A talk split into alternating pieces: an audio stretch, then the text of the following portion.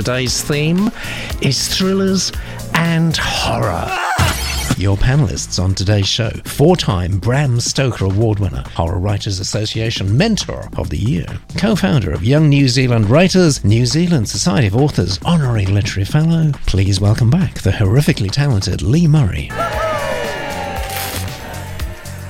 And as if that wasn't enough, he's an award winning journalist who's worked in more than 60 countries, four war zones, and was once jailed on suspicion of being a runaway slave.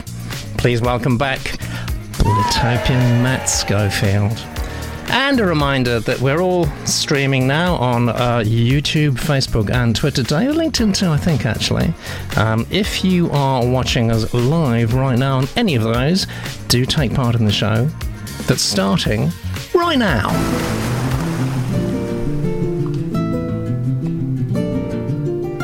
Our first submission of the day it comes from Len.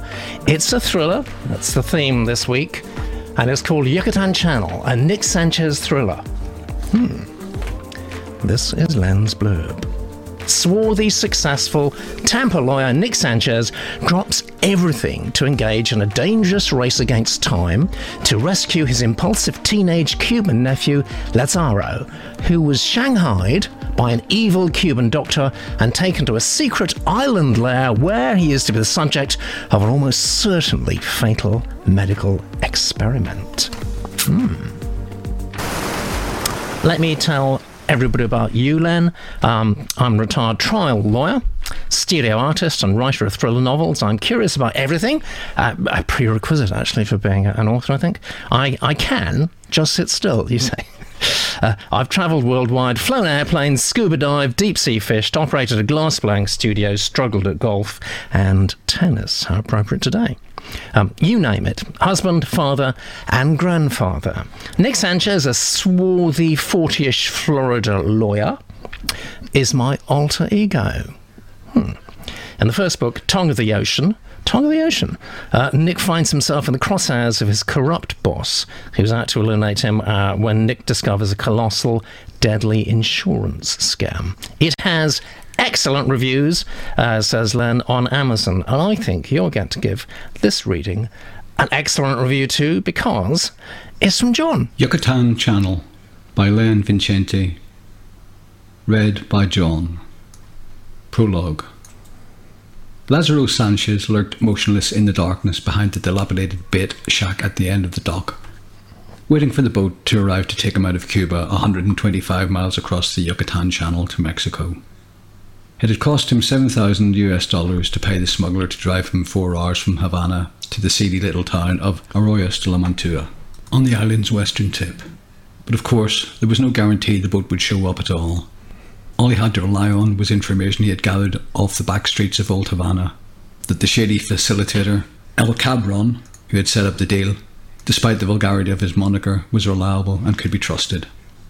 Lazaro had his cell phone, but he was too far from Rio Pinar to call anyone, if he should become stuck here and have to ditch the plan. Around 2 a.m., he heard the low rumble of an engine. A decrepit wooden trawler, showing no lights, appeared out of the darkness and pulled alongside the dock. A man stepped off the boat and lit up a cigar, the match lighting up the blackness of the night like a flare. Lazaro did not know if the man was El Cabron, or maybe somebody else. A few seconds later, the man struck another match, as if to indicate his cigar had to be relit. Two flares. That was the signal. Three or four other figures appeared out of the shadows and made their way onto the dock. Lazaro stepped out from his concealment behind the shed and followed them. The man spoke hurriedly. Prisa, amigos. Tenemos que saber, vamos. Let's go. 1. Everything was going great for me. All the pieces seemed to be in place. Well, almost all the pieces. I am still practicing law, sort of. I have an office, but I only go there when I feel like it. The best thing I ever did was to partner up with Lundy Francolino. She's an absolute dynamo and the best trial lawyer I have ever run across. I've known Lundy for quite a while. She earned her stripes as a prosecutor in the state attorney's office until she was hired away by the ubiquitous PI sweatshop, Monroe and Monroe. They worked her slavishly but paid her well. But when I broached the subject of her coming to work with me, she jumped at the opportunity. It is a perfect match. Networking and rainmaking are not her strong suits, and she is somewhat of a loner. Consequently, she has few local connections. If it were up to her, she would live in the office. Tampa is my home, and I've lived here all my life, so I know everybody. I have more cases than I can handle and still find time to follow my real passion sailing my classic 35 foot Maine friendship sloop, Laughing Gull. Lundy has never complained about her workload, and she doesn't mind my frequent absences. She says it beats the hell out of her last job, where she had to answer to the junior partners, who had to answer to the senior partners, who answered to the office manager, who ultimately answered to the king of the castle, Benjamin Monroe, the nation's premier ambulance chaser. When I got to her office in Ybor City, Lundy was in the library, busily jotting on a yellow legal pad surrounded by piles of books and papers. Her laptop sat blinking away across the table. Good morning, Councillor, I said. It's nice to see someone is minding the store. Trial coming up? No, just mediation tomorrow. Yeah, the Vesper case, right? I'd ask if you needed any help, but I already know the answer. I at least try to keep up with what's going on in the office. I'm not that much of a slouch. What you mean, Nick, is you don't care what's going on so long as I'm here to cover for you. So what brings you in today and so early? One of the many things I love about you, Lundy, you don't cut me any slack.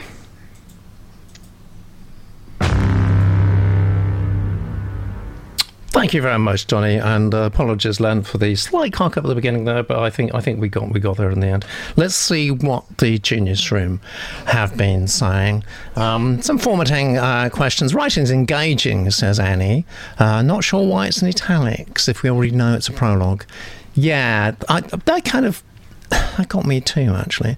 Uh, Stacey, curious about formatting. My brain is trying to figure out why everything's in italics. Hannah's saying that too. Um, and Johnny says, uh, uh, I felt the pull, that's our, that's our narrator, I felt the pull out of the prologue dropped the tension. I felt that too. Very confident writing, says Pamela Joe. Smooth. I wasn't sure um, of the blurb, but this delivers. And Barbara says, Shall we talk about the font? I think quite a few people have already. Prologue was more engaging than the first chapter, says Annie. Um, Stacey, writing sounds lovely, at least to me, but first chapter is quite slow. Will it speed up? Isn't this a thriller? Um, and um, Hannah agrees with uh, Annie. Uh, Annie agrees with Hannah, who says maybe just me, but though the writing is fluid, it's not hooking me in. And of course, we do need thrillers to do that. I wonder what you thought uh, thought of that, Lee. Um, yeah, I think I um, agree with what everyone in the Genius Room has said, actually. I felt that the prologue had a little bit more going for it than the chapter, um, which I felt particularly the, the, um, the conversation, the dialogue was, was not real. And it's it's a strange thing isn't it? Because with writing dialogue isn't real. It's a simulation no, of dialogue it is, but this, totally, this felt yes. a little bit Yeah, um, exactly. expositiony. It sort of didn't I thought who would say this? Would he say Yeah. this? You know would she say this? And um, you know and we'd already heard all that information. We already knew she was a workaholic. So it sort of was a bit repetitive. So I think that's potentially why people have said in the genius room that it felt a bit slow. And it's because we weren't learning anything particularly new in Yeah. the dialogue than we'd already learned in the in the text. So, um, but I did like the first part, and I, I felt there was could be a little bit more tension, a little bit more, um, susp- you know, what were the stakes? You know, um, Yeah. if we knew a little bit more about what he had to lose uh, and exactly where he was going, the inciting incident could have been in there. You know, just w- why he was going. You know, Yeah. why there why there was this need to be in this shady place. But the Yeah. writing, as other, everyone says, the, in general, the, the style is great. The voice is there.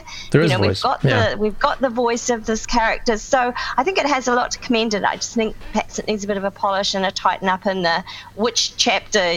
You know, if you're going to jump in, how much backstory you need to go into. Can you can you eke that out along the way? Yeah. You know, within the within this story. But It's yeah, al- it's no, I think a- it shows lots of promise. Good. It's always a challenge, isn't it, knowing um, where to start? And very often, I, I'm going. I think I'm going to make this comment actually with with Len's submission. It feels a little bit as if he's writing himself into the story, um, and certainly with a thriller, we want to start in top gear. We just we, we just want to hit be hit with it. But I mean, as you know, as a professional writer yourself, I mean, how how do you decide? W- how to write yourself in and when you're, you know, when you're up to speed. It's, it's, it's quite difficult. It is. It's a tricky one, and I think a lot of writers write the first chapter and then leave it out. You know, Yeah. just leave it out and get and start in the second one. Um, one of the th- one of the tricks is just to start as late as possible in the story, as late as you possibly can, and leave as, Oh. as early as you can. So you know, some some writers will end up with four or five you know endings to their story. That's an it's another trick on the other end is to leave early, just tie up the threads and go. That's great. Um, and Yeah. yeah. so I think I think just start as late as you Yeah. can in in the action, particularly for a thriller. Um, you know, get us there Hmm. and and hook us in, and then you know, and then as soon as if you've done that, then we'll then we'll we will forgive a little bit of slower stuff in the second chapter. You know, Yes. you yeah, we, can- we can catch our do that. breath. Yeah, and uh, know, uh, find out, you know, a little bit about the world and so on. That's great advice. Good writing tips already. Fantastic. So pleased you did get up at what, half past three in the morning. Uh, so, Matt, first reactions, please. Um, I'm, I'm, I'm with everyone on this. I thought the prologue. I'm going the wrong direction here. Um, I thought the prologue was far more interesting than the chapter. The chapter had well, it seemed to be going for kind of a Hyacinth Leonard vibe, um, which I very much appreciate and I read, but it didn't quite work with that. There's a it needs to be a little poppier if you're going to go. We need more of a this sort Michael Connolly vibe, don't we? Really, because Right. this is this is a big big sort of genre, isn't it? It's you know it's legal Right. thrillers to- told from the point of view of, of the lawyer, whether it's Mickey Haller or um, oh, I don't know who else is, uh, Rudy Baylor, isn't it as well? John Grisham. Well, I mean, but this it's, is a and big it's got this, this, this. It's a Florida lawyer, so it's it's more Leonard, Yeah. isn't it? There you go. Yeah, and that means you've got it's got to be snappy and poppy, and this wasn't popping and it wasn't Now the the prologue was nicely visual. yeah. Um, uh, it could have been a little bit more sensual, perhaps, but it, it was it, it worked. I could see every time he snapped a you know when he's both times when he snapped his, his match and, and lit up the flare, I could see that scene, and I liked that scene.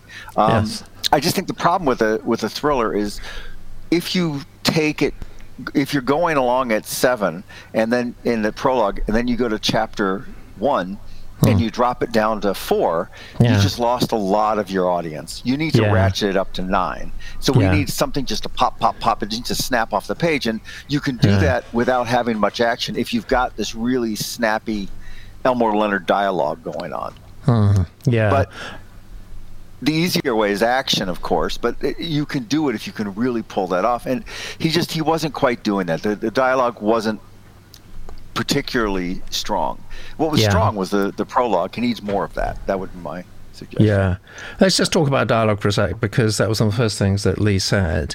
And um, dialogue, dialogue, dialogue. I mean, some people are just naturally good at dialogue. Other other writers have to work quite hard at it. Have either of you ever had the mortifying experience of actually reading a transcript of anything, you know, any sort of conversation you've ever had? I mean, it, it oh, is yeah. truly it's mortifying. You think I'm I'm a complete gibbering idiot. Actually, I don't talk in complete sentences, you know. And so you can't, as you say, Lee, you actually you can't really provide totally realistic dialogue, can you? Because it, it, it doesn't connect. It's kind of it's sort of you know it's it's sporadic. How do you handle dialogue? Oh. Yeah, it's a tricky. It's tricky, isn't it? Uh, one of the things I think is uh, that. Well, first of all, I think getting rid of all of the, you know, well and who, you know, and and the and only use sort of those those mod- those words um, placeholders when you absolutely need them. Um, don't use too many. Don't use too many names. but um, one of the things I tell my my young my students is, um, you know, the youth that I work with is is you know eavesdrop on actual conversations and and, and listen for the flavor of those words. I think you know, and I think also one of the things is if you're going to write shouted someone or I mean. Um, um, Len hasn't done this, but if you're going to write shouted someone or something, that the, the whole intensity needs to be actually in the words in the dialogue. yeah. So um, yeah, there's a there's a it lot does. of there's a lot of work around getting your dialogue right, and it's such a vital part of that. Sort of It is, tell. is, but people don't always Um, understand that because they think, well, I'm, I talk all day long, so I obviously I can do dialogue. And actually, it's quite a subtle skill. It's a subtle skill. Uh, fascinating insight. Thank you, Lee. Uh, remember to push your buttons. Press it, press your Oh, vote button. Yeah, push a button, and the, we will look at the uh, the overall numbers now. Um, we've got just one vote to come in at the moment. That's from Lee. So hold your breath, Len. You've got a minimum of forty-two. Well, have you got the voting page there? Yeah, I have. I'm just Good, trying to okay. think. I've just have. It took me a bit to make a decision. Okay. Is well, you, is? you you think about it. We'll check out what's happening in the in the genius room. Read the dialogue Did it not go through? It, it'll take uh, four or five seconds to, to catch up. It's got a long way to travel from New Zealand, and it's very early in the morning down there too, so the data is a little bit slow. Um, Hannah's got great sim- simple advice. Actually, says read the dialogue aloud. It's very sensible. Read the dialogue aloud. Let's look at the numbers. Or also have somebody read it to you. Have somebody read Yes. your dialogue back to you. Then you Yeah. can really hear. Because when you write it, you think, "Oh, this is the this is the cadence," but that Yeah. isn't the cadence that's on the page necessarily. Yeah. So- Do either of you have you either of you used um, you know sort of read me aloud feature on, on Word or some of these word processing programs? Does that work for, for you at all, or do you, is it just an abomination?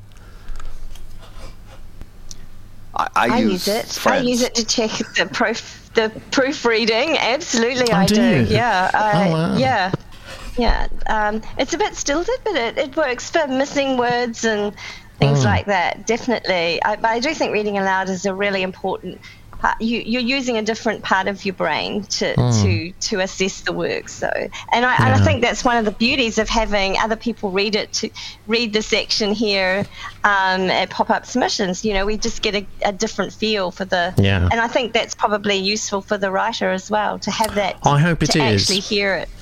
I hope it is. And one of the uh, one of the few instructions we actually give to our narrators, it might be of interest for you to, to know this actually, authors, is if you stumble over any words, you just leave it like that. Don't try and correct it. Don't don't don't do any post production. Don't edit it. What it probably means is that you know you you've written a sentence or two that's quite difficult to read. That's what it means, and that's even that is quite useful feedback. My final comment, actually, Len, please, is you know this is a big, strong, majorly commercial genre you're writing in, and I would definitely encourage you to continue actually because I think you know the sky's the limit really for these things. Michael Connolly, for example, but at the moment I'm not getting not getting the the USP for our hero uh, Nick here, and I think I think there's got to be something, just something really you know I mean. I'm not suggesting he practices out of the back of a Lincoln Continental, but it's just something like that. I think that would that would help a lot. Great. All right, we start with a 60, extremely creditable. Let's see what's next.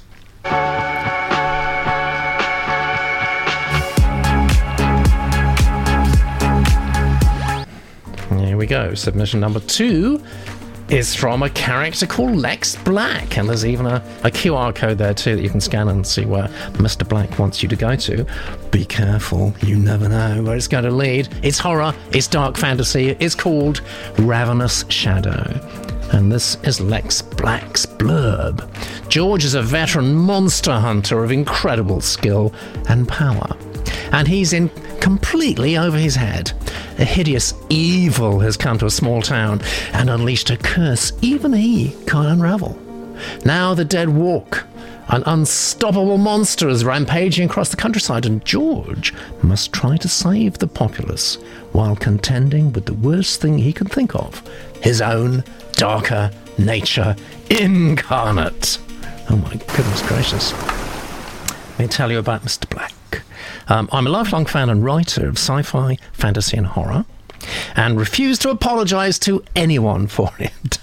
I don't think uh, I don't think you're, you're forced to apologise for that at the moment. I don't think. Uh, in my free time, I study a wide range of nerdy stuff like linguistics, anthropology, and history.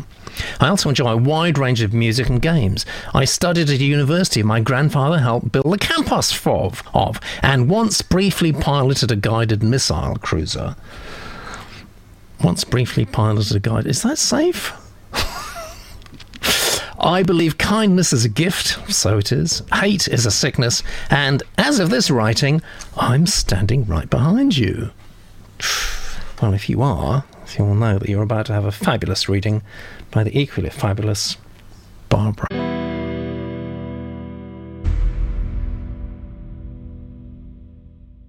Ravenous Shadow by Lex Black, read by Barbara. George ran through the woods, chasing the dragon and composing a message in his mind. Telegalasha has nearly reached the town. Where the hell is my backup?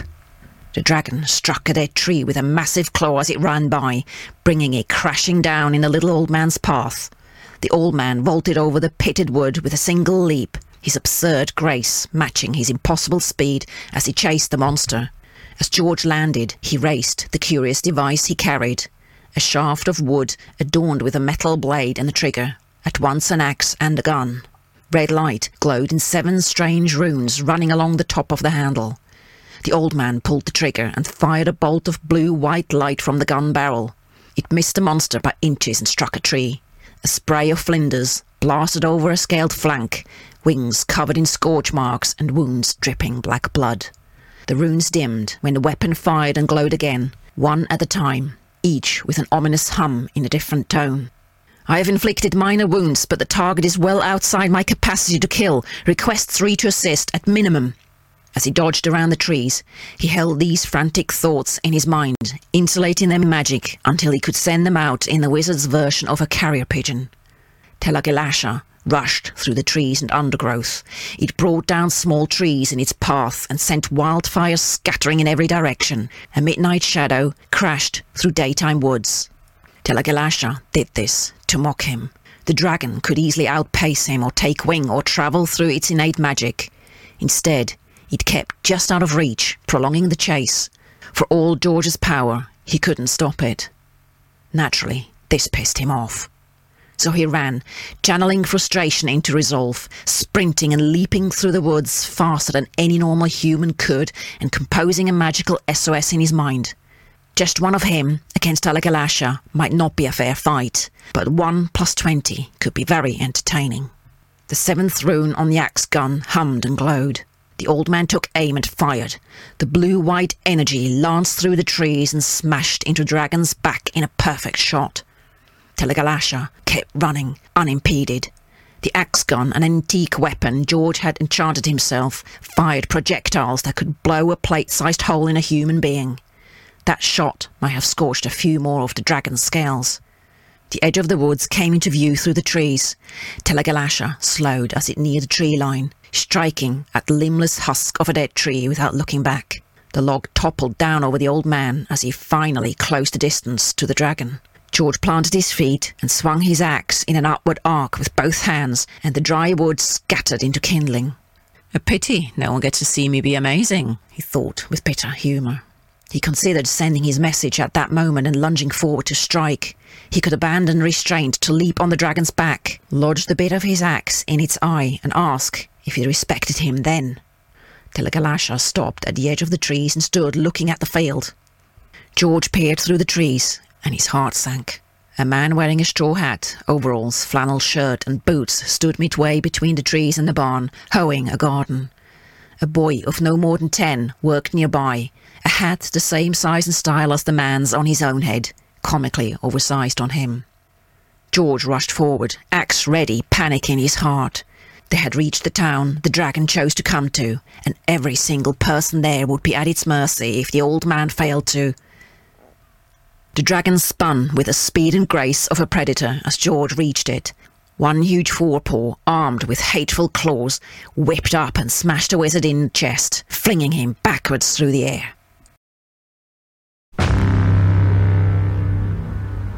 So, George and the Dragon, eh? Has a certain uh, resonance for those uh, uh, living in England. Um, I wonder what the uh, Genius Room thinks to that. Let's have a good look. Um, so, nice brisk opening. Dragon, in the first line says, Hannah, I'm in. Um, uh, RG says, Is it safe to pilot a guided missile if it's brief? I don't know. but maybe we'll find out from the author. Um, you know, I'm going to say here, says RG, he'll say, Straight to the action, I vote for nothing less. And he says, Love that fancy axe gun weapon. We hint of world building. There's a little bit. I could do more world building, to be honest. Um, I like this a lot, says our narrator Barbara. Um, it was easy and smooth to read. I would have read on. That's good. That's the, the main thing we want to know, actually, at this stage.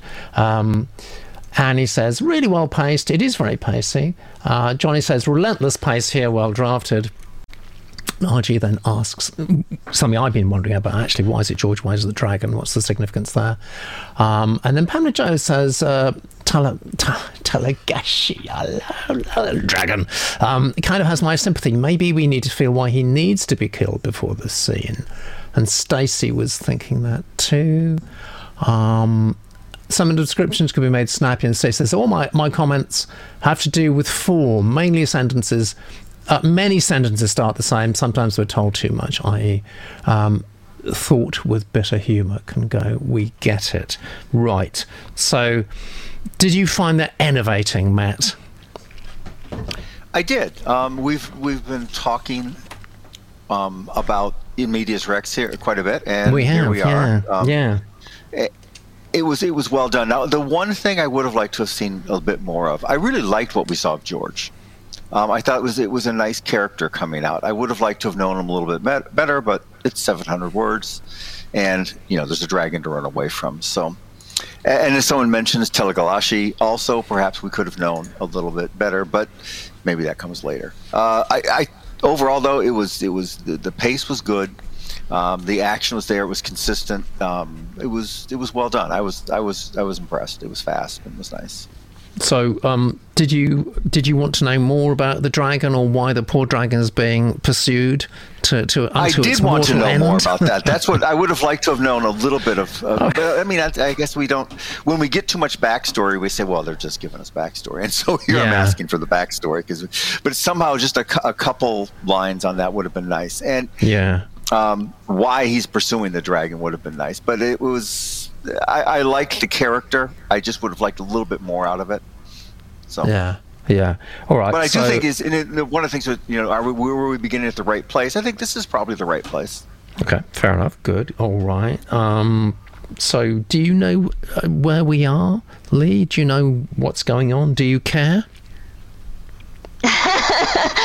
um, well, I want to because it's billed as horror, and certainly the the the blurb read quite well as it's horror to me. Um, yeah, good blurb. Yeah, and I felt there were some stakes there, you know, and there's this deeper, darker. Um, you know, um, inner, there's an inner conflict, there's an external conflict. Um, the stakes were there, and it just it did have a nice horror feel. So, and then we jumped in, and it felt very fantasy, kind of mm. horror. Mm. Um, comedy sort of you know mm. i love that that line naturally this pissed him off that just and i wish it stopped there and had gone somewhere else and we you know i felt felt that yeah. that was the the, it's the not, final it's not the book you read about in the blurb is it no, no, it didn't quite have it. There's just a little bit. It's just a little bit incongruous. Mm. Um, I, you know, and I liked. I, I agree with what everyone else said about it being pacey, and there was some absolutely wonderful, you know, imagery. You know, limbless husk of a dead tree. I could really see that, um, and you can imagine that with the dragon. You know, um, um, having a go at it. So definitely, so it had a dark fantasy feel to me rather than yeah pure horror. I mean, um, yeah. but, but horror is you know, it's different things to different people. It's what what frightens you. I think one of the things I'd like to say to to Lex is, um, I the, I'm not sure the title really felt felt horror horror. It feels a little bit paranormal romance. I don't know why that is because both words yes. are fine. It's just together they seemed a little yes. bit paranormal romance. And I'm concerned a little bit too about um, the sort of jumping in and out. Like this old man, I thought, who's this old man? I, for, for a second, I thought the old man might have been I just and, and, I don't know why I did, but it was the victim, was the, and then I thought, no, no, yeah. that's actually George. So it jumped out of omniscient and third person, and I think, you know, does George refer to himself as an old man? And how often is he going to call himself an old man? He might in his head, oh, you stupid old man, maybe, but it's not done like this on the page. So yes. Lex, have a we think about that, um, that jumping out of jumping across perspectives, you know, is a little bit disconcerting, especially in an action scene. So I think that would be something I would consider, yes. um, you know, polishing up. But um, yeah, just yeah, I enjoyed it. I really enjoyed it. Do I want to read on? Yeah, I think that the, I think what's being said in the genius room is important. We need to know why. Um, just killing a few trees, you know burning mm. a few trees is and is not necessarily the reason why. You know, if we'd known that this dragon had done something else, and um, then we might understand that Yeah. it needs to die. So the- Alexa's asking, do I need to change the blurb? So do you? I, I- it's easier to change the blurb rather than change the whole manuscript, assuming you've got the whole manuscript written, of course. but um, from my point of view, um, it felt a bit bland. I have to say, it felt a bit bland to begin with, and um, I, I, there's kind of magic going on. And you know, George and the Dragon does have a sig- particular significance, I think, for a lot of English people. Um, we're definitely into into the world of fantasy rather than horror. Um, and I, I, I needed more setting really. It got a slight postmodern feel to it as well, which I didn't mind too much actually. You know, a little bit self-referential humour going. On. I thought it was quite good too. But that for me, that's not not close to horror. So I think. I think I think it's it's a bit defocused, really, in, in terms of you know the genre and the execution. Let's look at the numbers. Fifty-two. so- sorry. oh no! Oh, ooh, ooh. Oh, what you got? Fifty-two so far. And we all, we we wait for the next few seconds while we there we well, my god that's good wow I hope you're very pleased with yourself Mr Black um, you got a you got a pretty impressive 67 there that's very very good fantastic feedback he says thank you everyone I'll treat this the way I do all my work sets manuscript on fire okay all right I can smell it from here do you think we should have a word with um with Lee before we have a look at the uh, the next submission? I think we should do actually. Yes. In fact, I tell you what we're going to do. We're going to do this.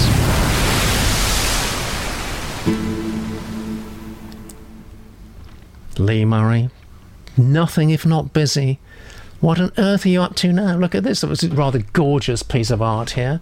Attack from the 80s. Um, yeah, it's got two covers actually. Here's the hardcover um, version. Oh, okay. Uh, I have a short story in this one actually. There There's we go. that And you can open these little doors. Let me see if I can. This one here is the. Um, oh, this was from last year. I picked up one of four, and so the, they have a little thing on the inside. So That's um, the nicest yeah, trophy so I've ever seen. That's so. It's, so much better than a block of plastic, isn't it? It really, they're as heavy as heavy too. So getting it home in my baggage was yeah quite, quite, quite the feat. Uh, uh, uh, how, I'll bet. Uh, how many of those have you got? I have four. You've So this year I won now. for the short story that that ha- that appears in Attack of the Ages, and I also won Yeah. for um, Tortured Willows for poetry. So that was it. Oh, so I my have four in four categories now. Anyway, yes. So well, that's you'll have to get I've a larger, a larger busy house to put all those things in, won't you? All those awards because they just they are just Yeah. stunningly beautiful. Actually, that's extremely Thank you. cool. Extremely cool. Let's go back to the to this because I need to tell everyone that there is actually a link. If you just type that into your browser now, book.litopia.com, you will go through straight to the Amazon buy page. So um, you've got a, an award-winning short story in there. There are 20 more as well. I think about 20 in total. And what what's the basic theme then? it's horror. It's 80s horror, so it's a little bit fun. Um, my my story is basically about a um, uh, well, it's sort of biographical. it's kind of a bridezilla story, you know. Um, Oh, Going to the hairdressers to do that trial before you get married, and it was the big perm da- period, and um, yes. Oh, oh my uh, God. Yeah. I remember. yeah, You're so it's a bit of my, a my Medusa time. tale. Yeah. oh wow. Bit of fun. So, I mean, the eighties. Uh, yeah. you're, you're obviously too young to have experienced them yourself, but I mean, the eighties. I mean, it's, uh, that was quite a, sort of nostalgia, isn't it? Nostalgia w- tinged with blood. So it's, it's a good combination. I love that. I love It that. is a good combination. Yeah, and it's also 8 bit horror and it's synthwave, and I, I, the 80s kind kind of having a bit of a comeback, aren't they? They certainly are. Yes, they are. So I enjoyed writing that one. It was fun. That's terrific. Fantastic.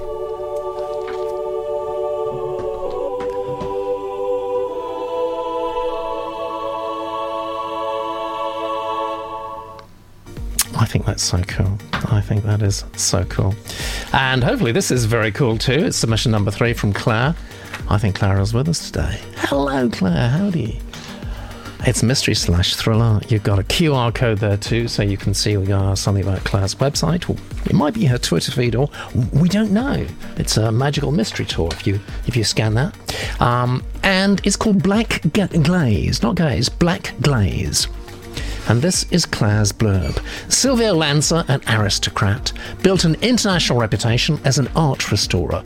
But Joanna, the love of his life, married his best friend. In Black Glaze, he's emerged from a deep depression. Reawakening, he longs to repair his ties to his lands and build a life with Joanna. But first, they must unravel a mystery of forged Greek vases whose violent owners threaten the Lanza family and whose history leads straight to Silvio's grandfather. Hey, tell everyone about you, Claire. Um, an author, a consultant, she received master's degrees from the University of Virginia in anthropology and Italian literature and has worked on excavations in Sicily at the Peggy Guggenheim collection in Venice. Hmm. Um, when not working on her current novel, she advises clients on ethno- ethnography, philanthropy, and non profit strategy. Her first mystery, part of a series set in Sicily and focused on art crime, I, I think that's a fascinating uh, subject to write about, actually, um, is out on submission. Her first short story, The Blue Water, was published in the journal Prairie Fire in 2020. In June 2022, she was awarded a fellowship at the Virginia Center for Creative Arts. So, you're really serious, and I think you deserve this incredibly serious but good reading from Beverly.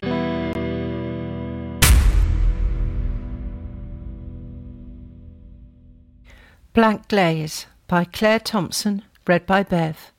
Rome, Italy, present day. Principe Silvio Lanza pushed open his balcony doors to let the morning light shine on the Arshile Gorky painting he'd just restored. He let his eyes skim the canvas, alert for imperfections. Cleaned and repaired, the colours Arshile Gorky had laid down decades before glowed as if newly painted. A coat of varnish would complete the job. Che bello. This was his best work yet, and he felt a deep sense of contentment fill his chest. For too long after Joanna he'd let melancholy overtake him, until he'd begun to doubt his hand and eye, turning away commissions for fear he'd lost his touch. Basta! He'd completed the difficult restoration with time to spare, and the result was frankly glorious. A real Gorky, besides, most definitely genuine, a coveted prize sure to bring an excellent price, though he said it himself. With a grin, he stretched his arms over his head to push the kinks out of his fingers in preparation for the day's work. A hint of summer breeze caressed his cheek, wafting scents of roasting coffee and exhaust. He stepped out on the balcony, where a chorus of squawking horns and half meant curses told him Rome was awake and going about its business. He felt his adopted city buzz with energy, echoing his own delight in the arrival of summer. As he watched, a parade of figures appeared like extras in a much beloved opera, ready to fill the stage to the opening notes of the overture. Silvio lifted an imaginary baton and pointed, stage left. La Signora Carolina came rolling through the crowd like a travel worn sailor, her sensible black shoes laced tight, gripping the uneven pavement as if it were a deck heaving in a storm. Her scarf furled under her chin like a well trimmed spinnaker. With one hand she pressed a battered handbag to her bosom. With the other, she clutched the handle of a shopping cart that bumped along the cobblestones like a dinghy behind a barge. Silvio saw the virtuous matron every morning as she hauled her day's shopping across the piazza, headed home to prepare the family meal with the freshest ingredients. Silvio turned to stage right. E là! Deputato Michelini, always late to his desk at the ministry, burst from a side street. Pushing past the signora, he shot his cuff to show off a sparkling watch and motioned to the aide who trailed him, passing him papers and carrying his umbrella. The general, off to defend the realm from enemies real and imagined. Silvio smirked. Michelini had been indicted for corruption last month, but was apparently still at large. Now Silvio waited for his favourite to stride onto centre stage. La! Sargenti Finazzo stepped to his post. a raised block from which he directed traffic. His brass buttons shining and his blue and red uniform pressed in knife like creases, he blew his whistle and raised his white gloved hands to give direction. Everyone ignored him. A flash of movement and colour caught his eye, and he turned back to the balcony. Down in the piazza, a woman in a summer dress was walking towards the Pantheon, her blonde streaked hair bouncing on her shoulders. She weaved through the morning traffic with purpose, hips swimming just an elegant bit, and sandals tapping on the cobbles, her straw bag swinging. The sight of her brought a familiar rush of desire. He gripped the railing, about to call out, when a taxi driver laid an arm on his horn. Then the woman turned. It was not Joanna. It was only a beautiful stranger in a yellow dress, strolling under a lapis lazuli sky. The thought of his love so near, even in imagination, knocked him back, all his banished longing and disappointment washing over him like a wave. He groped for a chair behind him and sat down. A vision of their final evening in Venice came unbidden. He'd taken Joanna to her favourite spot, Bar Cipriano, and they'd sat by candlelight along the water. He remembered the shrimp, light as air, the taste of sun ripened peaches on his tongue, and the lap of water against the dock. Prepared to ask Joanna to join him in Rome, or even in Sicily, he'd stashed a gold bracelet in a box tied with sea green ribbon in his jacket pocket. Clearing his throat, he'd looked up to see Joanna's eyes filled, not with love or even lust, but with that most hated emotion, pity. As she told him their affair would have to end, he'd felt his heart drop to the pavement. Then he'd leapt from his chair to vomit in the canal. When he returned to the table, she'd gone. Canal vomiting. I think I'd leave as well, to be honest. Um, right, that is very, very interesting submission. Uh, just clarify uh, one thing. That uh, the, the the genre that Claire gave us is mystery slash thriller. Right, so it's not horror. It, and this show is about thrillers too. So let's see what the Genius Room have been saying. Um, no, yeah, Annie Annie kicked it off for me actually, saying this has a nice, cosy feel. It, has got that sort of uh, feeling to it, hasn't it? Quite slow for the beginning of a mystery or horror, yeah. Says Stacey, I, I feel no sense of suspense, and these are shot in the arm. Same comment, really, from Johnny.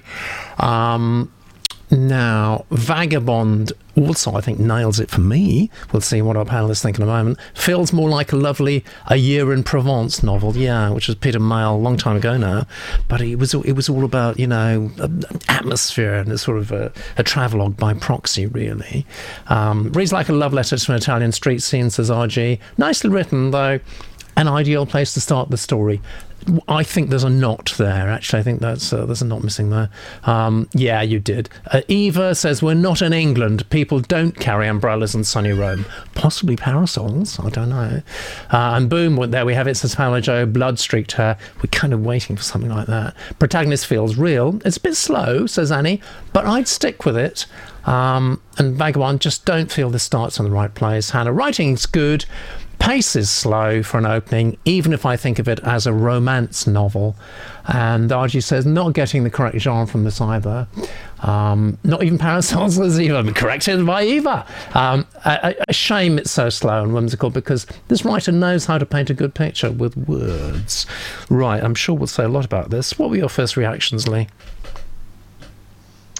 Um, I think similar to everyone else's, uh, I think that the, the genre doesn't quite reflect what we're reading. It felt very cozy. I think that's a really mm. good hmm. comment. But meandery. Um, um, I was I was kind of confused, like some other people from the blurb. I was, you know, how do you build a life with someone who you're you know is married to your best friend you know and then so so also his motivation seemed a little bit off so i really loved the idea of an art crime that just that was just yes i want yeah, to read yeah. that straight away mm. and then we started with a little bit of art um, and I thought we might get some some insight a little bit into the restoration or something to intrigue us. You know, um, how, what did this person know? I mean, it seemed like his motivation was is to get the woman back that he's having an affair with, and uh, uh, you know, his best friend's his best friend's wife. Yeah, yeah. And also, the, the motivation is mercenary. You know, like it's going to make a good price. So, I don't know. I don't know if I like him particularly much. Maybe that's the problem. Um, there's something that yeah doesn't quite. Um, but the sense of place was wonderful. Yes, I could smell Yeah. the coffee and I could hear the noise and absolutely. So it does. Someone said it was a love affair, and I to to an Italian street and I think that's actually very accurate. Yeah. Um, so it's just got a bit of an identity crisis going on here. I think that might be the the real issue. Um, and I'd Claire like has, to has just get Claire's just um, said. I don't know if you saw that comment on screen. She just said his best friend was murdered. So he's he's not the total Ah, out and out why we know cad that? you thought he was. No, you didn't know that. I didn't we know need that to know that. we need to know that. That needs to be in the blurb. yes, You know. Yes, Um, exactly. Yeah. Yeah, um, so that there's a little bit of, you know, how is this related? You know, um, Yeah. I think that needs to be there. Yeah, I, Yeah. that would have been helpful to know, Claire. I would have think. been. Yeah, would- that would have would have been. intrigued us Yes. a bit more. Yes, because you were get you were getting quite upset about this character, weren't you? So um, I I I don't like him at all. Um, so I felt I don't not sure this is true of you, um, Lee, but I felt um, I could have done with a, with a bit more scene setting in uh, the previous submission, Lex's. I felt is is a, a little bit sort of generic in a way, and I didn't know, really know where we are. I'm beginning to to think that maybe with this one we've got a bit too much scene setting. I don't know. What do you think? Um, yeah, um, we could do to know a little bit more about the crime and the, Yeah, you know, how, yeah. how has, you know, how is Yeah. he involved in this crime? So why is he pulled in? So that would be helpful. Yeah. Yeah, good, excellent. Um, Italians are way too cool for parasols, says RG. Well, good, I'm pleased. Uh, and he says maybe start with him making a mistake during a restoration, something like that. That would be good, wouldn't it? Let's get straight into it rather than you know the the travelogue picture that um, maybe you know thousands of books do start with. Um, is this your bag, Matt? It, I think would. I think the you'd have a problem classing this as a as a um, thriller, um, a mystery thriller, and then leading like this. The people who buy mystery thrillers are going to expect a certain out of the gate um, pace, and this didn't have that. This is actually working against that. Um, as a romance, it, it was it was nicely done, um, but I don't think you want to miscast it like that. I also think that um, we didn't really. I mean, I liked very much. The, the writing was lovely. You know, um, uh, the blurb I found very confusing. Um, I, I wasn't a fan of the blurb, Yeah. and I'm not sure that this this worked as well as it could have. I, I, I think there's a lot of. Listen, I think she really knows how to write. This is it was Yeah. well done. I just wish it had been aimed a little. So maybe we're starting at the wrong place, Yeah. and like completely at the wrong place. Yeah. Um, Because your scene setting, it's, it's you know, it's it's a sort Right. of a, a paradisical day in Rome, isn't it? Really? Right. this is Um, almost like the, the the the writer is trying to set herself in the scene, and this is what I want it to feel like, and these sorts of Hmm. things. And then off of that, you base your scene. Um, Although this is probably isn't the right place to start. We need to start with. I mean, art theft is art crime is is wonderful. It's wonderful. It's, it's It totally great. It's is. interesting. It's fascinating. Yes. Yes. And this wasn't that. This Yes. was just meh. Yeah, that's know. right. Yeah, um, I, I, I, suspect that Claire's with us at the moment, so it'll be very interesting to, to get your comments, Claire. And I suspect you, you know, you felt you had to sort of ease us into the the time and the place. Actually, you can do that really, really easily and simply and powerfully using far fewer words. Um, you know, just just a, a two or three sentences actually just just can capture the essence of it, and it's what what I constantly stress in, in huddles and various other places. You know, more meaning from fewer words. The the, the cookie, as far as I was concerned, um, and that's another term I use for something that has an emotional impact. There's only really one cookie there, uh, and that was right at the end. You know, when when he got that, that, that feeling of, of pity from the object of his, his love and desire. I thought that was great, but it was a long time coming for me. Super helpful comments. Thank you. Thank you very much, Claire. Let's look at the numbers. And who hasn't voted? It's Matt this time. I, I have to I have to get on at these people so much. I have to nag them. Here we go. We're going to, we're going to sit and wait until Matt's done it. Actually, we're going to look at the uh, Genius Room until it is done. Thank you very much. Um, bingo, uh, says uh, Pamela Joe. Bingo, Matt.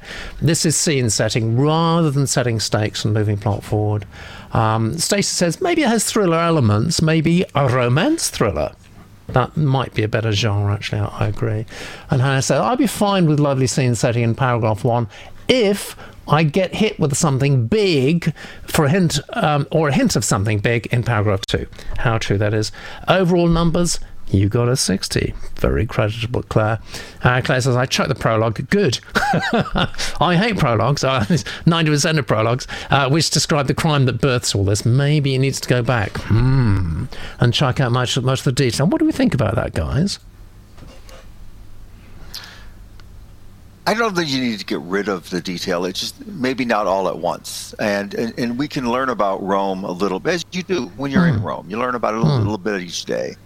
You know, you fall in love very slowly with Rome and quickly. but um, it's a it, it, to. But yeah, I think if we start with a murder, then that says thriller to me, and it Totally. may even say romance thriller if that's a better um, Yes. a better genre. Crime passionnel. Lee? Uh, it might. It might work. It's hard to know. How, it depends how you introduce it. Are you going to introduce it in the scene, or as a? Pro- I don't know about the prologue. Um, it, it's, actually, thrillers work with a prologue. I don't just call it a prologue. I just make it chapter one. That's I don't fine. kind of always agree agree with Pete that you know you can't have a prologue. You just call it chapter one. You know. There you go, there you Um, go, there you go. But, uh, Objection I overruled. depends how you introduce that information, um, and it could be. It could be part of that first section about you know the the you know that there's all this interest in in in in the art because of the recent crime. So maybe that's part of it. I don't know. I don't Hmm. Yeah. know. Um, it depends if the murder how the murder relates and if they know that yet. So Hmm. I'm not sure. I can't really say yes, do it or don't do it eh, because I don't know the details. Yeah, I think I think thing thing is also I mean, just think about it. we you know part of the, the many many multifold joys of reading the, the, it does transport us to a different place time and you know complete experience and actually you know do we really want that in Rome I mean I think it's much more interesting really to to go into this strange shadowy shady world of billionaire art fraud that's much more interesting to, to to get into. I think we all feel excited about that. Well, and, And- if you look at this, this had kind of a Wes Anderson opening, right, to it. Yes. Where you meet, you're you're standing in this one place, and you meet the main character, and then you meet the secondary character, and the third character, and the fourth, and they just kind of parade past you in their bizarreness. Um, Hmm. But they weren't necessarily bizarre here, so it, it, Hmm. No. it, didn't, it was a Wes Anderson without the humor, I guess. They had strange umbrellas, though. Maybe that was a sign of something to come. We don't know, but Eva picked that up, and Eva is uh, is nothing if not uh, obsessive about verisimilitude. We move on to the next submission of the day.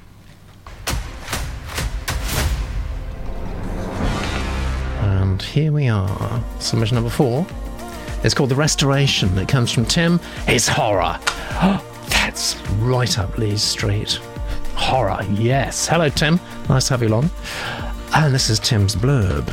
In the wake of their father's death, two estranged brothers agree to restore the crumbling castle they've inherited in rural Ireland, with the hope of redeveloping it into a luxury hotel. They try to put aside their differences so they can renovate the property and make a quick profit. But as the restoration drags on, they dig up more than just the skeletons of their past. Wow. I like that.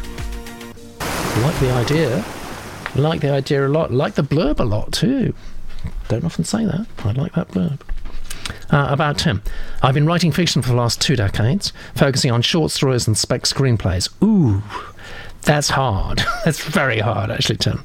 Um, I was lucky enough to get a few scripts through the doors of UK production companies for first and second reads. But never quite cracked getting my work optioned. Well, it's it's the toughest way to, to get in. I could talk more about that if you want, but I'm not here to do that. We're actually here to, uh, to hear your, your, your work. I set myself the challenge of writing long form fiction during the COVID 19 lockdowns, and the restoration is the result. It's inspired by the many summers I spent in Ireland as a child visiting my extended family in Dublin, Wicklow, and Cork. I work as an IT consultant. I live with my wife and cat in a cottage in North Wales. I'm currently writing my second novel, a folk horror set in the Outer Hebrides, where I'm trying my hardest not to rewrite The Wicker Man. A classic that is. Go on, rewrite it. Why not? I'm sure it'll bear it. Uh, and this reading, of course, from Emily, is also a classic.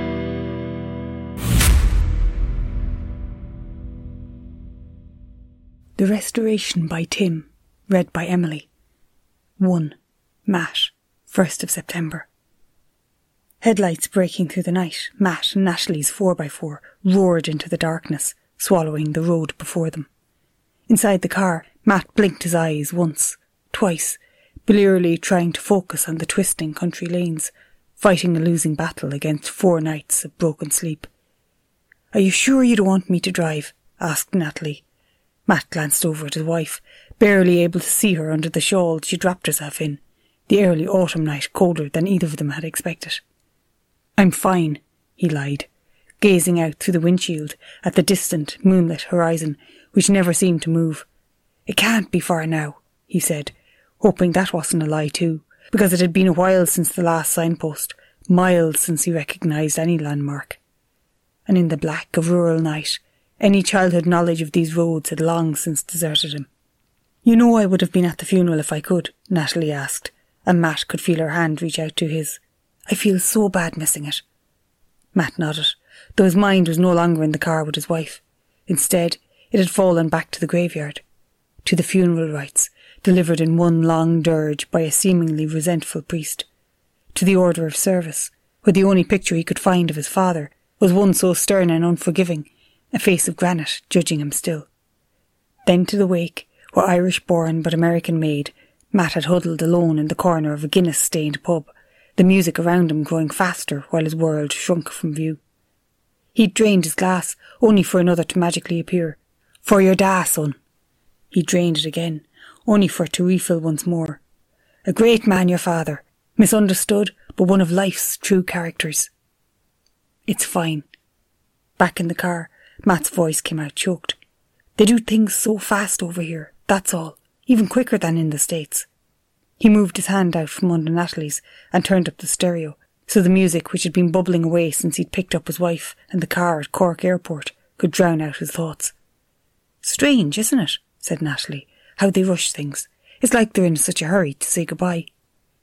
Matt nodded again, though in reality he wasn't listening to her. Instead, he was fighting back the tears which had taken him by surprise so many times over the last couple of days. Back in his birthplace, jet lagged and aching with the three day sprint from Patrick's death to his burial, Matt was exhausted, still in shock. His father was dead, his parents were gone, and so was his safety net, leaving him swimming in the fear and the freedom of what that really means. Matt tried to focus on the first few bars of the song playing on the radio, the piano intro to Elvis Costello's Oliver's Army chiming through the speakers. Jack loved the song growing up. He smiled with memory and turned up the music. Played it every summer he visited. Dad hated it. Any mention of Cromwell or the English would set him off, so Jack just kept playing it more. That sounds like your brother. Natalie shifted in her seat. And what happened with him yesterday? Why isn't he travelling down to the cottage with us? Matt thought back to last night, as his with his inhibitions loosened by alcohol and fatigue he'd eventually allowed himself to be swept into the swirling, spinning circle the wake had become. With his pint of Guinness removed from his hands, with his jacket slipped from his shoulders, Matt had soon become part of the music, part of the stamping feet and the ring of dancers all smiling and laughing and willing him on. And if he didn't know the moves, it didn't matter. If he didn't know the songs of the beat, nobody really cared. Until he saw that pale, dead-eyed face in the crowd. His father. His brother. The worst of them both. Pretty good comments there. Tim in the genius room. Let's have a look straight away. Um, I, the thing that catches my straight away, of course, is Hannah's last uh, comment. Uh, I'd definitely read on. That's what we want to know, guys. Would you? Hannah would definitely read on. Joe says sharp. No relation, no relation to Aleister Crowley. Now, who, who who's accused you of that? It's not even spelt the same way, Tim. Um, so, uh, that may be the only stuff that really sounds like horror. This is very interesting because, yeah, Tim's given us just horror as the genre. So Lee is clearly the, the, the person right at the centre of this. Um, a friend of mine uh, was in the WM. He was the fiddler in the pub. What's that? Um, RG says something interesting. It's, it's, it's, you know, this is why we call it the genius room. You know, you, you throw out the most recondite question or subject, and someone knows all about it there. RG says, I lived in a castle for the first few months of the lockdown and have a real fondness for castles. Had a ghost in my bedroom. Doesn't get better than that, does it really? Instantly engaging, says Annie. Smooth. Hannah says, um, just round the bend. I can say that because I'm Irish. I don't know what that means, but I think it's something positive. I agree. Blurb's interesting, says Jeff Hannah. Like this writing. Writing's gripping, says Eva. Eva doesn't always say nice things about submissions, but she likes this. Horror story that starts a night in the country. Yay, says Vagabond. Annie, great voice, very confident writing. Uh, Jeff likes it. Pamela Joe, very hooky. I'm in. Um, good insertion of uh, Hannah notices this good insertion of backstory within the action and dialogue of the scene. Hannah would definitely read on. Very strong submission tells us all we need to know. No waffle, says RG. Hmm. So we, we have to speak to Lee, don't we, and, and get her first reactions. Yeah. I love it. Yes, I would read on. Um, I'm probably a bit biased because this is my genre and I love it. It is your but genre. there's yeah. always, yeah, I love the title is good. Um, Mm. Says horror to me. Um, I think the the blurb was good. Uh, I felt the suspense. Hmm. Um, the writing is very strong. Uh, definitely felt that loneliness. I, I got the Hmm. Irish context without too much, you know, um, you know, long, wad, you know, long tracks of description. It was just Yeah, woven yeah. in there seamlessly. A ha- you know, Guinness-soaked pubs. I mean, that just gives you the, Mm. it gives you a feel straight there. So yeah, no, I really, I really liked this, and I think there's always space for a haunted house story. I mean, Oh, yes. they're just they're just core to the horror. Um, to the horror genre. Yes. So I think there's yeah, and I love they're always generational as well as never just. So I think that that's set up nicely here, but in a way that's quite fresh. So um, uh, you know, and I, I, you know, it is the funeral, the post-funeral is always a, it's it's not new. Um, but having done that, this this is a nice way to set it up. Yeah. One of the things, uh, you know, every, there is a little bit of clutter still. Um, I think with, with horror, you just really need to move away from the filtering, and there's a, still a little bit of that here, um, less than some of the other submissions, but there is still a little bit of filtering. And if we can just get it right in his POV, take Yes. the thoughts and the thoughts out because we know it's his thoughts because he is the narrator. Um, I think that that will that will polish it up a little bit more. And then there's some other clutter, and this is just a really this is me being really nicky picky. And I'll go on. But you know, people when you say you know blink desires, what else can you blink? Well, You know, that's just the, you know, I mean, and, uh, you know, I often read this, you know, like his heart pounded in his chest, and unless you are an alien, your heart always pounds in your chest. Ah. So, you know, uh, there's this kind of clutter that you could just get rid of. Just blink, you know, just blink. Don't, we don't need to have his eyes blink, just blink. We know Yeah, what that is. It's like nodding his head. We don't need to nod. I mean, what else can you nod? So it's just a place to look for um, clutter, and, and the other one would be prepositions, you know, to look out through the window. Just look out the window or look through the window. You don't need Perfect. both those prepositions. It's a place to really tighten.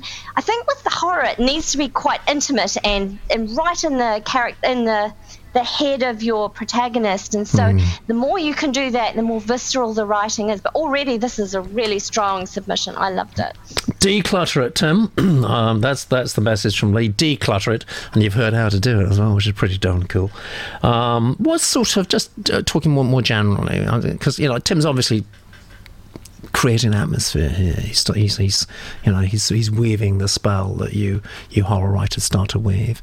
So what sort of atmosphere and feeling uh, d- do you want to get over typically when when you when you start something Lee, like this this this sort of story? What what do you what do you want the reader? Do you want to, the reader to be feeling?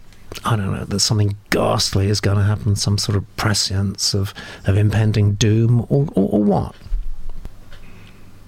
Yeah, uh, that's a that's a good question, and I think with horror, you want to know you want to know that you're jumping into a horror novel straight away. I mean, you you Hmm. set it up as a horror blurb, so I think again that sort of uh, um, that connection to the blurb, to the back cover. You know, people need to know that that's what they're getting. So having that sense of suspense in the beginning is is great. But the first chapter is always tricky, isn't it? Because it doesn't matter what the novel is, you've got to get Yeah. across who the key the key actor is.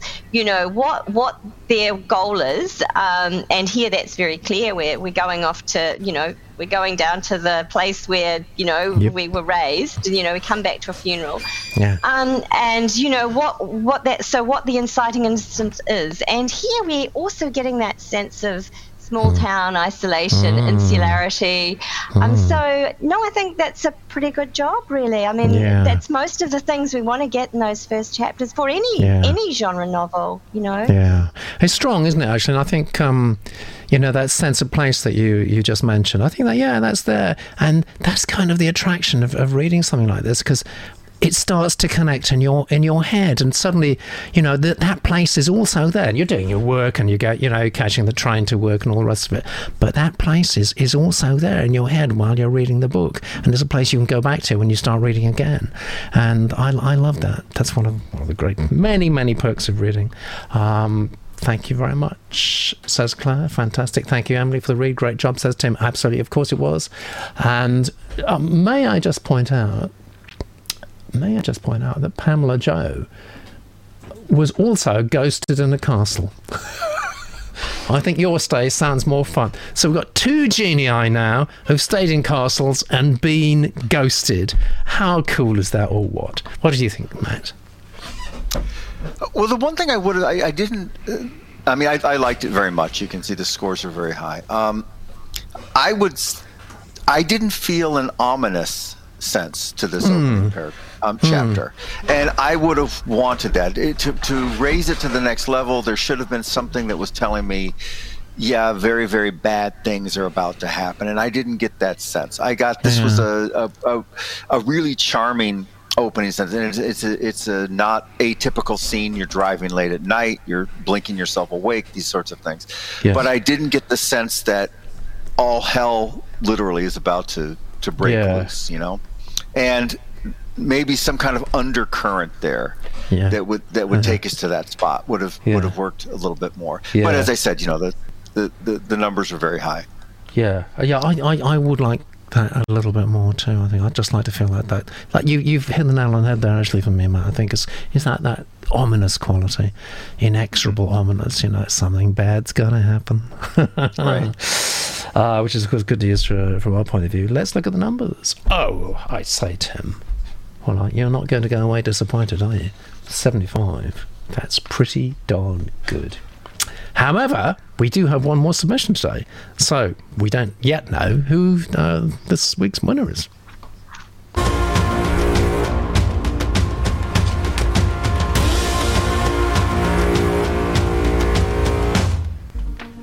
Submission number five today comes from Ryan. Hello, Ryan.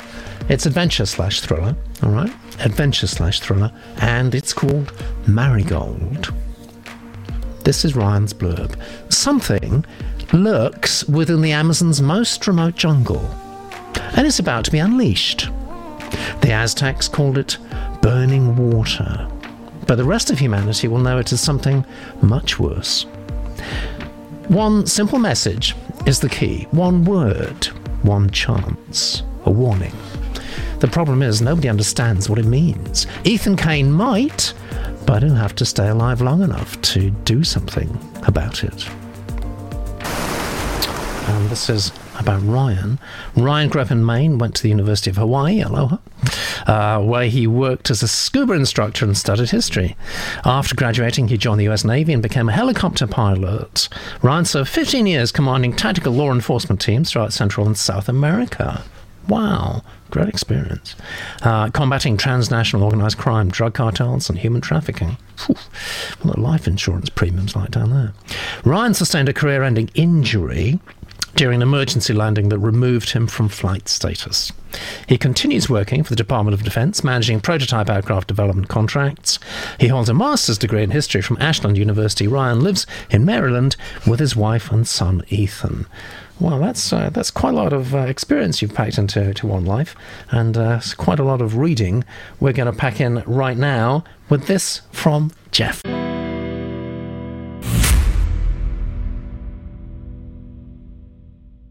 Marigold by Ryan, read by Jeff. Prologue October 5, Rio Negro, region of the Amazonas. One of the few things more rare than blue gold or pink cocaine is someone crazy enough to infiltrate the deadliest drug cartel on the planet. Special Agent Owen Webb had been undercover before, proving himself a rising star at the Drug Enforcement Agency. He climbed through the ranks with a steadfast determination and a calm demeanour. This assignment would throw all that out the window. Still coming down off the last bump, his teeth itched and his legs impatiently buzzed. He couldn't tell if the sweat beading off his chin, soaking through his stained t-shirt, was from the cocaine or the heat. The Amazonas cooks like an oven this time of year. Damp air suffocated Webb with a stagnant heaviness. It didn't smell like a beautiful Garden of Eden. That's for the tourists and the armchair activists. The real Amazonas was an unforgiving place, surrounding yet isolated. A sharp stench of rotten decay permeated throughout. Everything here was either dead or dying. It just didn't know it yet. Webb had used narcotics while on a job before, but only enough to look believable. Here, he took them out of necessity to hold back the nerves. Of Argentine descent, his neutral skin and bony nose framed a pair of dark brown eyes, deep set. His jet black hair hung in front of his eyes like the thick woody liana vines of the rainforest. But they couldn't hide the panic from what he'd uncovered in the last few weeks. The Land Rover bounced and navigated the Spartan Trail. From the back right seat, Webb monitored the other three people in the car out the corner of his eye. With no inkling of his intention, they continued a mindless dialogue. Cartel thugs. Not what one would think of them. They didn't sport tattoos, gold chains, or skinheads. They all wore dirty old clothes, each with their own unique neglect of personal grooming. Like the Amazonas, they too possessed an unpleasant odour. Webb slid his right hand down into the pocket of his jeans. The buttons of his dated Blackberry style cell phone felt as natural to him as piano keys to the classic pianist. Carelessness would get his treason discovered. He saw what happened to Tracers. The gruesome images had stained his mind, and no amount of drugs could wipe it away. Ten minutes passed like ten days. His fingers plucked away, typing eight simple letters. It's all he had time for now. He had been repeating the word in his head for the last six hours, waiting until the satellite communicator planted a few days ago came into Bluetooth range. There would only be a single chance to warn them. He pressed send. He couldn't risk getting caught checking the phone by verifying what he sent. The evidence needed to be ditched if he wanted to see tomorrow. He had to live. I'm the only hope they have, and they don't even know it. Webb's lungs strained to inhale against the suffocating pressure on his chest, the weight of responsibility. The tyres met smooth ground, and the sudden lack of movement, cradling him to sleep, jerked Webb awake. A merciless hand carelessly slapped his left leg. Carry Vamos. He exited the car and called back, Chicos tengo que ir al baño. He held the door to shroud him from the others, walking away as he unzipped his pants, pretending to go to the bathroom. With the sleight of a magician, he retrieved the phone. He held back the desire to send a longer message, knowing they were always watching. His thumb hit send one more time for good measure. Webb zipped up his fly, closed the car door, and walked to join an unknown fate. He left the phone to die under the fanning study ferns at the rainforest edge. Sent, the screen flashed in confirmation. Enveloped in a swarm of green, the jungle consumed the plastic device as if it never existed. Just another victim of the Amazonas. Hash. The coffee farm wasn't like the photos hanging on the walls inside of Starbucks. Webb thought of the millions of his fellow Americans sipping lattes, going on about their day, blissfully unaware. And thank you very much, Jeff. Another great reading. Um, so straight to the genii. Um, I'm not wild about the, the title Marigold. I think it's a bit too generic. And I think that's reflected in the views of the Genius Room too. Eva, for example, says Marigold sounds more suitable to women's fiction. It is kind of. Uh, but then Stacey says, wow, love the blurb. Title does not say adventure thriller to me. So yeah, I, I agree with that. I like the blurb. I didn't like the um, the title. Title needs to give us more thriller in the throat, says Pamela Joe. I wouldn't pick it up even to look at the blurb. Oh, well, that's not working for Pamela Joe. I have to say, I don't feel the title, says RG. Makes me think of cleaning gloves. Yes, yes, I'm afraid so. Uh, Vagabond says, but then Carrie was a horror. Yeah, so you got in, you got another sort of, you know, um, female name there. Carrie was horror. And, and then they're talking about that. Marigold sounds like women's fiction. Blurb mentions, mentions Ethan, star with Owen, says Stacey. I can't relate to teeth itching or legs buzzing, says RG. Um, and Hannah says, at the moment it sounds like a travel article. I think the use narcotics before would be a good place to start. Wouldn't it just, Annie? Um, that's an interesting line. And Carrie, yeah, over this this question of Marigold Carrie thing, Eva says, yeah, Carrie does sound sinister. Marigold is sweet, and I think that's that's absolutely right. And uh, but then they're talking about that a lot, whether whether Carrie does sound sinister or whether it's just sinister because it's Stephen King. Um, maybe start about three or four paragraphs in, says Pamela Joe, not connecting with the character's emotions, says Annie, and uh, Hannah says towards the end, nothing's holding me. However, Annie then concludes by saying that last line is great. What did you think, Matt? Um, first of all, I, I loved this blurb. Um, I did the title didn't work for me, but I really loved the blurb, and mm. I was all in on the story.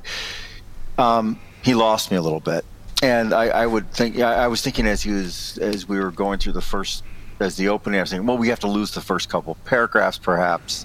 Um, but then I, I, I'm just not sure this was a scene. It it was a description of what would be a scene more than mm. it hmm. was a scene in and of itself. And I wanted because I really wanted this story. I really wanted this story. I love this blurb.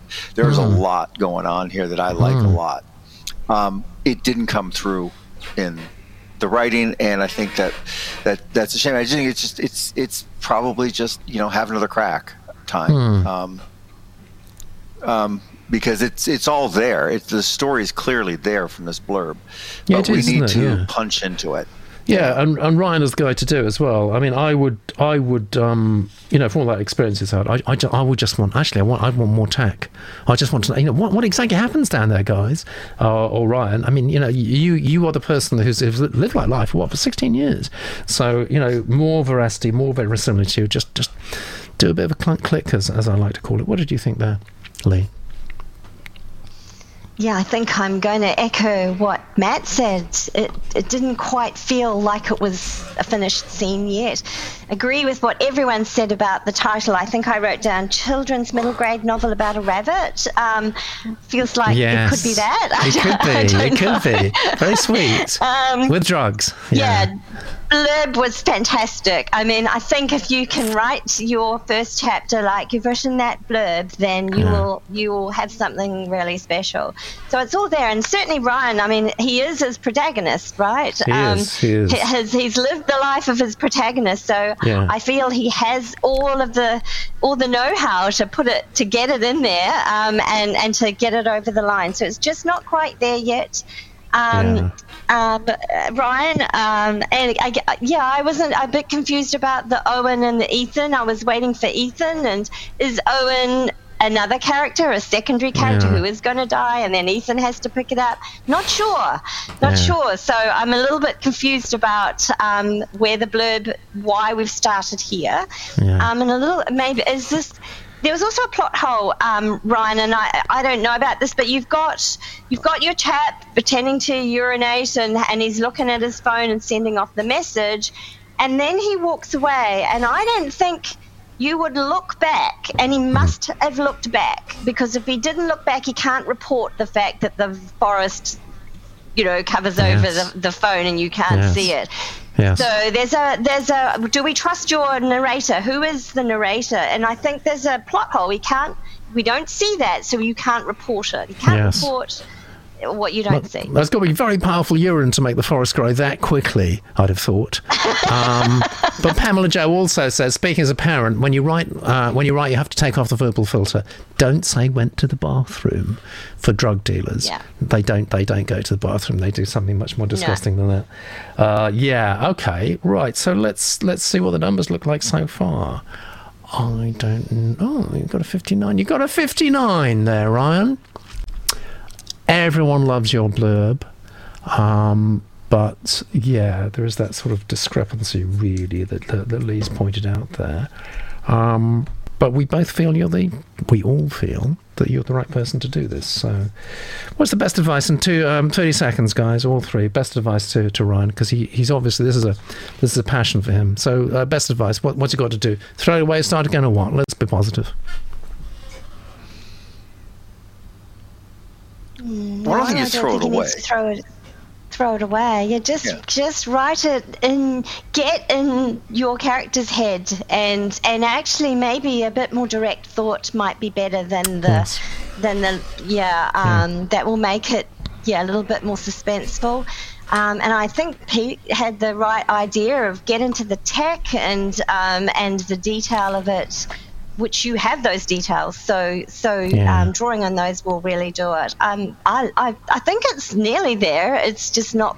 It's just yeah, just missing that that that vital thriller element that you've got so well in the blurb. You've really done well there. So if you could just carry that over into the writing, Fantastic. Great. Good. Nearly there. That's brilliant. Let's. Um, oh, we have a show. And, and I I think do. just, if you look at this scene, he needs to tell us that we, we need to know the scene, what it looks like and feels like and smells like, and, and, and just show us the scene. If it's a film, if you're describing the film, do that perhaps. Um, Yes. Because we didn't, he didn't really let us live in the scene. He Yeah. kept telling us about the scene. Yes. Um, so show us, show us Yes. exactly what's going on, and just quickly, Yes. because frankly, the elements were there in this as well. They just didn't come through yeah. Yeah. which is a shame Good. because it's, I mean everyone here loved that blurb and we were ready for it. Absolutely right. That's that's very good. I hope you're happy with that, Ryan. You've got some uh, fantastic feedback uh, from people who know what they're talking about. Let's see who's won the show.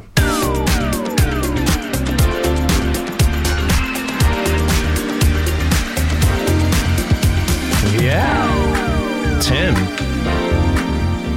Universal prize there. Everybody liked it. Congratulations, Tim. I don't think you're quite winning on the monthly score at the moment, but you're pretty darn close if you're not. We'll have to check and, uh, and see uh, next week. I just want to say in our closing seconds, thank you so much, Lee, for getting up so early. I don't know what time of day it is in New Zealand right now. Is it like half past five or something like that? In the morning, yeah, it is. Are you going to go back to bed, or you got you got a full working day ahead of you? What's going to happen? Oh, full day ahead, full day, full Yeah. steam ahead. I think. Yeah. Yeah. Well, thank you so much for coming on the show. Your advice and uh, support, actually, for writing, because for writers, because writing is not the easiest thing in the world to do, and it's kind of a solitary thing. And you work with aspiring writers, you know all about it, and it's just it's so nice to have you. I hope you'll come back soon, will you? I would love to. Thank you. Fantastic. And Matt, always, always a pleasure indeed and a joy to have a writer and journalist of your experience. Thank you so much for joining us. And guys, Thanks why don't you, why don't you join us same time next Sunday? Night night. Hit it!